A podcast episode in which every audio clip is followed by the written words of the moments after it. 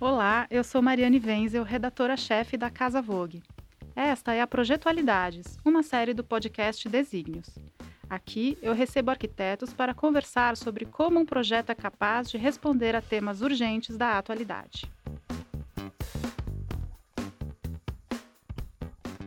Em dois mil e vinte, primeiro ano da pandemia, o e-commerce subiu quarenta e um por cento no Brasil, de acordo com o relatório da consultoria Nielsen, que previa para dois mil e vinte e um um salto de mais vinte e seis por cento.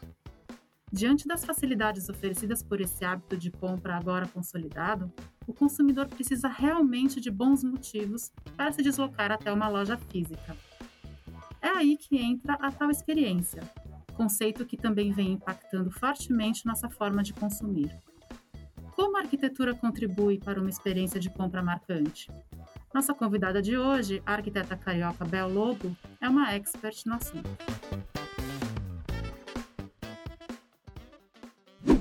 Bel, bem-vinda ao Projetualidades. O Bebo, seu escritório com o Bob Neri, se especializou em arquitetura de lojas desde o início, no final dos anos oitenta. Nesses mais de trinta anos, como esse segmento evoluiu, na sua percepção? Olá, é um prazer estar aqui, esse podcast maravilhoso. É, realmente a gente está há trinta anos nesse mercado, apesar de não ter, quando eu saí da faculdade eu não imaginava que iria fazer isso, eu estava querendo fazer urbanismo, mas a minha vida nos levou para os interiores. E... É... A vida, como eu disse, a vida levou para isso, né? E, e tudo mudou muito desde então, né? Naquela época a gente tinha uma loja ou outra que se destacavam, claro que existiam sempre uma tentativa de, um, de uma, um projeto um pouco mais eficiente do que o outro, mas como a gente fez a escola, eu, eu comecei com a Richards, né? O Ricardo da Richa, eu na época eu estava na faculdade ainda, o Ricardo foi a nossa grande escola, porque ele já tinha noção de que uma... Pra uma loja não é simplesmente araras, prateleiras. Uma loja é uma ambiência que você passa, que você traduz a marca, né? Você tem que passar aquela ambiência, aquele lifestyle. E é, é com isso que as pessoas se identificam e com isso que, isso que faz vender, né? Então, a gente teve uma ótima escola. Foi, e a partir disso, a gente virou, dominou, dominou o mundo. Que até loja na China a gente já fez. Agora, muitas dessas lojas, Bel, elas ficam em shopping centers, né? Que limitações essa situação coloca para a arquitetura? É, bem difícil, porque shopping center você tem só aquele paralelogramo, né? Você tem aquele, aquele espaço que são quatro paredes, um teto e um chão e muitos limites, né? Muitas regras, muitos limites, e, mas você tem que se destacar ali, você tem que chamar atenção de alguma maneira ali, você tem que mostrar a sua marca ali.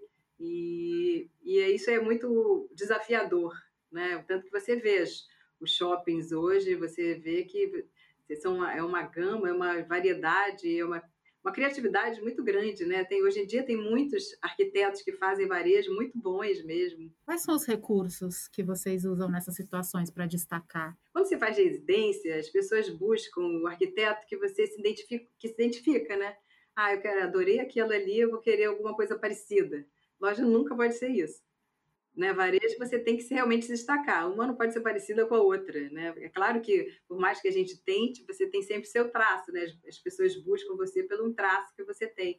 Mas tem que ser muito diferente, tem que se destacar. E a gente apoia, se apoia para se destacar no, no, na, na marca, né? na, na alma da marca. A gente conversa. As melhores lojas, os melhores espaços que a gente faz, sempre o dono está perto. É sempre o criador, ou se não é o dono, são os criadores da marca que estão perto. Então, são criadores que estão junto com a gente. São pessoas que estão acostumadas com estética, com, com beleza. E, e tem, tem algumas marcas que, quando a gente vai criar uma, uma, uma, uma, um espaço, já vem junto gente que vai dar manutenção para dizer, não, isso vai dar muito trabalho. Vem junto o pessoal do visual merchandising para criar junto.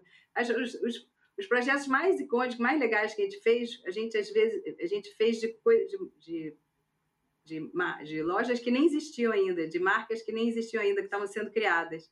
É, quando a gente fez a Quem Disse Berenice, que é uma marca do Grupo Boticário, a gente não sabia nem o nome que ia ser, a gente ia ser era Projeto Mona Lisa, a gente, não, não existia um batom, não existia nada, eles chamaram algumas pessoas e, e deram um briefing, assim, dizendo qual, qual era a intenção desse projeto, né, qual era a intenção dessa nova marca que eles estão criando de... de, de, de maquiagem, né? É, eles, toda a ideia disso, eles disseram para, acho que eram vinte e seis escritórios, assim, e a gente tinha que levar para eles uma devolutiva em cima daquele briefing, e uma devolutiva criativa, assim, né? E aí, quando, eles não tinham nada ainda, eles só tinham aquele projeto Mona Lisa. A gente só sabia isso e o briefing. E a gente fez um projeto que foi incrível, de, eles gostaram, adoraram, e foi, eles não tinham batom. Então, foi um trabalho maravilhoso, que foi feito junto com todo mundo, foi feito junto com quem estava criando batom, com quem estava criando a marca, quem estava criando... Foi um trabalho conjunto, assim, muito bem orquestrado, e, e é um sucesso, assim, enorme, assim, até hoje. E até aproveitando o gancho de você ter falado da Quem Disse Berenice, esse é um exemplo de loja que realmente atrai as pessoas até o ponto físico mesmo, né? Por oferecer ali todas as, as, as maquiagens para a pessoa experimentar, muitas vezes tem uma maquiadora na loja, né? É, isso que você estava falando da experiência, né? Antes, isso permanece, né? Permanece, isso é o mais importante, tudo que se busca hoje em dia, cada vez mais, né? É a experiência. O que a gente antigamente buscava só com uma sensação do espaço, né? O bem-estar no espaço, ou uma coisa mais lúdica, mais ativa, mais alegre, mais atrevida, uma coisa mais emocional que a gente buscava, né? Criar, criar emoções com, no espaço, né? Com o espaço. Agora, também tem que ter uma coisa mais interativa, né? A tecnologia está trazendo muita interação, então todos os clientes querem uma forma que você tenha, se sinta incluído também, né? E tenha, através da tecnologia, através, porque a tecnologia também é, faz você precisar de menos espaço para você ampliar essas experiências, né? Porque às vezes, para você fazer a experiência, você precisava de uma casa grande, você precisava de espaço para criar várias formas de experimentar, mas agora, hoje em dia a tecnologia te traz isso. A gente está recriando uma marca que, uma, um espaço para uma marca que a gente já fez há mais de dez anos e que a gente está com eles há sempre, toda vez que eles querem se renovar, eles nos buscam, e assim a gente viu mil exemplos, assim, ah, então é uma loja de lingerie, então como você saber como vai ficar naquela lingerie? Então, assim, você tem mil maneiras de você... Você vai medir, né? Você vai medir todo o seu corpo, você vai apertar ali, vai ter uma pessoa, vai aparecer naquela, naquela, naquele iPad uma pessoa com as suas medidas, com aquela lingerie. Porque você consegue fazer isso. Então, você tem maneiras de você ter um aprofundamento. Hoje em dia, a tecnologia traz isso. Eu imagino que você esteja falando da lingerie, né? Sim. Que foi cliente de vocês já. Ainda é. Ainda é. E, é. E até ia pedir para você falar desse case, porque eu li no livro de vocês que ali ah, é. vocês não acertaram assim logo de cara esse conceito, né? É. Dela, as cores, enfim, foi um processo que foi. aconteceu já com as lojas abertas. Você pode contar um pouquinho para a gente como foi? É muito interessante tudo isso, eu adoro essas histórias. Eu acho que hoje em dia eu não queria mais fazer loja, não, eu queria só contar a história do que já fez. É, na verdade, o Lingerie, quando nos procurou, é, já tinha esse conceito de que iria ser uma loja de lingerie, mas que fosse um pouco mais maior, né, que tivesse uma coisa mais atraente de lounge, de você estar no espaço. Existia um C E O que era um homem, né, um diretor, um diretor que era um homem. E existia um, um branding feito bem legal pela Ana Couto Design, que trazia o cinza, trazia o corselet, traziam várias, vários ícones assim, para marcas que a gente, marca que a gente usou na primeira loja, que foi no Morumbi de São Paulo. Então, era toda elegante, era cinza. Ela era, a gente pegou o corselet e fez, fez tecidos com ele, cortinas, fez abajures, brincou com aquilo bastante com, com esses ícones da marca, assim, abrimos, foi um... Ah, que linda, né? Maravilhosa. Mas aí houve uma pesquisa. Houve uma pesquisa depois, e aí esse diretor criativo, que esse C E O saiu, e quem foi, entrou como diretora criativa foi a, a Paula Barcelos, que é a dona da Lounge mesmo, e ela veio assim, ela que veio me falar toda essa parte da experiência quando ela entrou como diretora criativa. Ela falou, Bel, é o seguinte... muito elegante, muito bacana, é, mas eu quero que essa marca fa- seja mais sexy, mais safada. Eu quero. Ela falou assim, eu me lembro dela falar assim, para mim, a gente vai fazer, nossa, sutiã, mesmo aquele nude, vai ser de onça por dentro. Aí eu me lembro que ela pediu pra gente colocar muitos animal prints na época, né? Que assim, ela, ela, ela me trouxe uma camisa de onça, assim, rosa, e queria que eu botasse aquilo de qualquer maneira, assim, e... E aí eu me lembro que eu estava em São Paulo, até para uma reunião da Arezzo, até do outro, no outro grupo, e eu estava sentada ali no Oscar Freire, tomando um café, esperando para ir lá na Chute, sei lá. E aí passava, estava numa época que estava na moda, né, o pessoal usar animal prints, passava aquele pessoal vestido de zebra, vestido de girafa, vestido de tudo. Eu me lembro que eu liguei para a Paula, assim, falei, Paula, você tem certeza? Eu estou aqui no Oscar Freire, não passou um zoológico aqui na minha frente, a gente não vai aguentar ver essa onça aí na, na lingerie. Aí ela virou assim, Bel, para mim, onça é bege. Exatamente. Quem sabe usar onça, usa como um bege. Quem não sabe, vira onça mesmo, né? Mas quem sabe, que tem elegância de usar onça. Aí, então, tudo bem. Botamos aquela onça lá e foi uma marca da lingerie durante o tempo. Agora, a gente já não está mais usando ela nas, no... nas novas lojas. Mas é isso. A gente vai evoluindo. A marca vai evoluindo. Agora, nesse momento, eu estou fazendo uma evolução da marca. Queria até que você comentasse, Bel, é, nesse projeto especialmente, mas eu creio que em todos os de, de moda feminina, principalmente, a importância da iluminação, né? Porque você vai provar uma lingerie, você vai provar uma roupa, enfim, o que seja. É, e, tudo. E, e, e o, o provador tem aquela iluminação errada, você pode arruinar uma experiência de compra, né? Total. Tem muita lógica. Até eu, quando eu entro, eu falo, gente, acho que vou gastar esse dinheiro todo numa cirurgia plástica.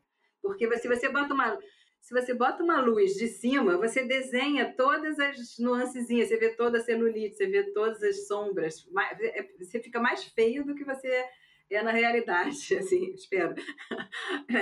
Né? Mas se você faz uma luz que vem de frente, né? Se você inclina o espelho um pouquinho, que você fica um pouquinho mais alongada, uma luz de frente com a cor certa, que você fica um pouquinho mais bronzeada, né? Que dá um tom mais rosado, você fica mais saudável, tudo isso faz vender, você não pode ter. Gente, eu fui loja lá fora, lojas boas lá fora, que você vem e tem uma de croica na sua testa, assim, eu falei, gente, como pode? Vocês têm tanto dinheiro para essa loja tão chique, tão cara aqui, botaram essa de croica no, seu, no teto, assim, não pode, você tem uma iluminação, e isso a gente aprendeu, claro que a gente já tinha uma noção, mas a gente aprendeu num, dos, num curso que a gente fez, porque tem cursos nessas feiras de varejo, tem uma feira de varejo grande em Nova York, numa feira, na verdade foi uma em Chicago que a gente foi, há muitos anos atrás, e tinha uma, uma, uma, uma, um, um workshop sobre iluminação, milhões de anos atrás que a gente fez isso, e isso foi, assim, tipo, básico pra gente, assim, faz, fez toda a diferença. Eu queria mudar um pouquinho de assunto agora e falar da Livraria da Travessa, que vocês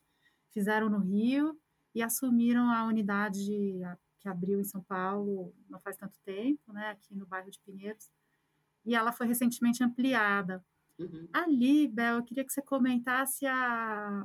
é uma loja de rua, né, eu queria que você comentasse a relação da loja com a rua, porque foi muito bacana o que fizeram, o que vocês fizeram ali na frente, uhum, de dedicar um espaço que normalmente é estacionamento a um espaço de convivência que é aberto, né? Ele, ele é para quem está passando, quem não necessariamente quem, quem é. frequenta a livraria, mas quem está passando por ali, quer sentar, tomar um café. Queria que você é desse isso. uma comentada. É isso, isso é uma, é uma característica, é uma crença, né? É uma crença da livraria. A livraria, ela só existe se ela está em contato com a cidade. Né, se ela está conversando com a cidade, qualquer loja, né, é uma loucura essa coisa de você guardar vagas para estacionamento, né, é uma loucura, principalmente hoje, sempre foi, principalmente hoje, e a livraria tem essa característica, é uma, é uma crença da própria Travessa, que a Travessa tem que estar em contato com a cidade, né, tem que conversar com a cidade, e conversar de uma maneira gentil. Então, o que, que a gente fez ali? A gente fez uma, uma pracinha ali, que as pessoas sentem à vontade, podem sentar. E aí, agora, é... transpondo essa discussão agora para a nossa, a nossa situação atual mesmo, né? A pandemia que afetou tanto o varejo e, e, e as pessoas se adaptaram ao e-commerce, né? Quem não comprava na internet antes passou a comprar. É, que impactos isso teve, Bel, sobre a arquitetura das lojas físicas? É, foi muito interessante, porque logo que houve aquela quarentena, aquele fechadão, né, que teve, a gente pensou, gente, e todo mundo começou a comprar pela internet, a gente pensou, olha, a gente vai ter que inventar outro, a nossa força, a nossa força não vai mais vir do varejo, porque a gente já fazia outras coisas, o escritório faz de tudo, né, mas a força maior é o varejo, e a gente pensou, essa nossa força não vai, vai mais vir do varejo, porque essa venda pela internet está bem bombada e não vai ter mais tanta necessidade de lojas físicas. E olha, para nossa surpresa, acho que a gente nunca trabalhou tanto. Porque mesmo as, as marcas que, que eram de, de internet, que começaram na internet, a gente está fazendo lojas físicas para elas. E, e muitas, elas têm planos de ter muitas, porque existe uma necessidade de concretização da marca. De, a, a, essa marca, por exemplo, eu não vou falar o nome agora, mas essa marca que é uma marca grande de varejo, assim, para pet, ela só existia na internet, mas ela não, porque ela não tinha loja física, ela não é a primeira lembrada. Então, ela precisa estar no, no físico, ela precisa fazer, fazer atividades, atuações físicas, né? Ela precisa estar em pontos físicos, ela precisa se mostrar ali para ela ser lembrada. Apesar de ela ser uma das maiores do Brasil, da América Latina, ela precisava, para ser lembrada, para ser amada, ela precisava ter uma, uma loja física.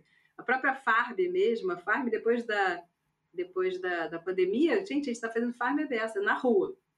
Na rua, e com, e com uma pegada com mais, mais forte ainda, que a Farm sempre buscou essa questão mais sustentável, né, de fazer uma loja que falasse com, com essa necessidade que a gente existe no mundo, a vida toda existiu, mas que cada vez mais necessário. A gente faz as lojas usando o máximo possível dos espaços que eles encontram, mexendo o menos possível, porque a construção civil é uma, uma das coisas que mais polui o planeta, né?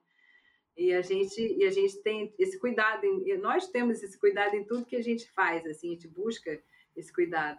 Queria saber, na sua percepção, se o consumidor ficou mais exigente com a ambiência das lojas nesse momento pós... Não sei se dá Eu... para falar pós-pandemia, acho que ainda não dá para falar, mas é. É, nesse momento que as pessoas estão voltando a frequentar lojas físicas, ainda com uma série de cuidados, né? O consumidor, para sair da casa dele e abandonar a experiência online, com a qual ele já se acostumou tão bem, É, ele precisa de um bom motivo para ir numa loja física de novo? Precisa, precisa de um bom motivo. A loja tem que oferecer alguma coisa a mais do que, do que o que ele poderia fazer ali, né? Essa experiência, e tem que ter o conforto, e tem que ter é, uma, a experiência, uma experiência a mais, e tem que ter também segurança, né? Tem que ter segurança, né? De que você vai estar ali, você não está sendo exposto a nada. Então... as lojas estão tendo que se adaptar dessas maneiras, mostrar isso tudo para eles. Assim, eu estou fazendo agora um escritório de uma, de uma gestora de fundos de criptomoedas, exatamente, e na verdade não é uma loja, na verdade é o escritório deles, e todo o pensamento foi feito, assim, estou fazendo em conjunto com outro escritório de arquitetura, e todo o pensamento foi feito o que fazer para os tra- as pessoas que trabalham, né, nessa gestora de fundos voltarem para o escritório. As lojas, como os escritórios, como tudo, todo mundo está tendo que se adaptar para descobrir o que, que é isso, o que, que faz você querer, e sempre é ver gente. Sim, e no caso de lojas, né, é, a interação com o produto muitas vezes faz falta, né? Por melhor que seja o e-commerce da marca, você pegar um tecido, você experimentar um sapato, ver como é. ele fica, é, é algo é. que faz falta realmente, né? Ainda estamos no universo, ainda não somos só metaverso, né? né? A gente ainda tem, a gente ainda, nós somos físicos, eu, né? Você tem que ter essa experiência física mesmo. Por mais que você compre, até ali, muita coisa que você já compra sempre, você já sabe, mas a primeira compra, né? Você vê ali, tá lindo ali, mas você não sabe exatamente o toque daquilo. Né? Você pode até fazer uma compra ali única, mas você não vai comprar muito. Numa loja você vai acabar comprando muito mais, porque você vai ter uma experiência na, na, pela primeira vez, né? Porque você vai ter uma experiência mais concreta e mais tangível. Sem dúvida. Bel, obrigada por conversar com a gente sobre esse assunto. Ele é quente essa época do ano, né? Então uhum. acho que é bacana a gente abordar. E você já adiantou para quem nos ouve, o tema do episódio seguinte, que é justamente os ambientes de trabalho pós-pandêmicos. Então, olha! teremos também esse assunto abordado aqui no Projetualidades. Queria te agradecer pela sua disponibilidade, seu tempo e tudo que você comentou com a gente. Muito obrigada. Eu que agradeço, foi uma delícia, adoro esse podcast, adoro mesmo. E contem comigo sempre. Até a próxima. Até a próxima. Este episódio da série Projetualidades, do podcast Desígnios, teve coordenação de Juliana Oliveira, editora digital de Casa Vogue, e edição de áudio de Danilo Rodrigues. Salve na sua playlist e continue com a gente nos próximos.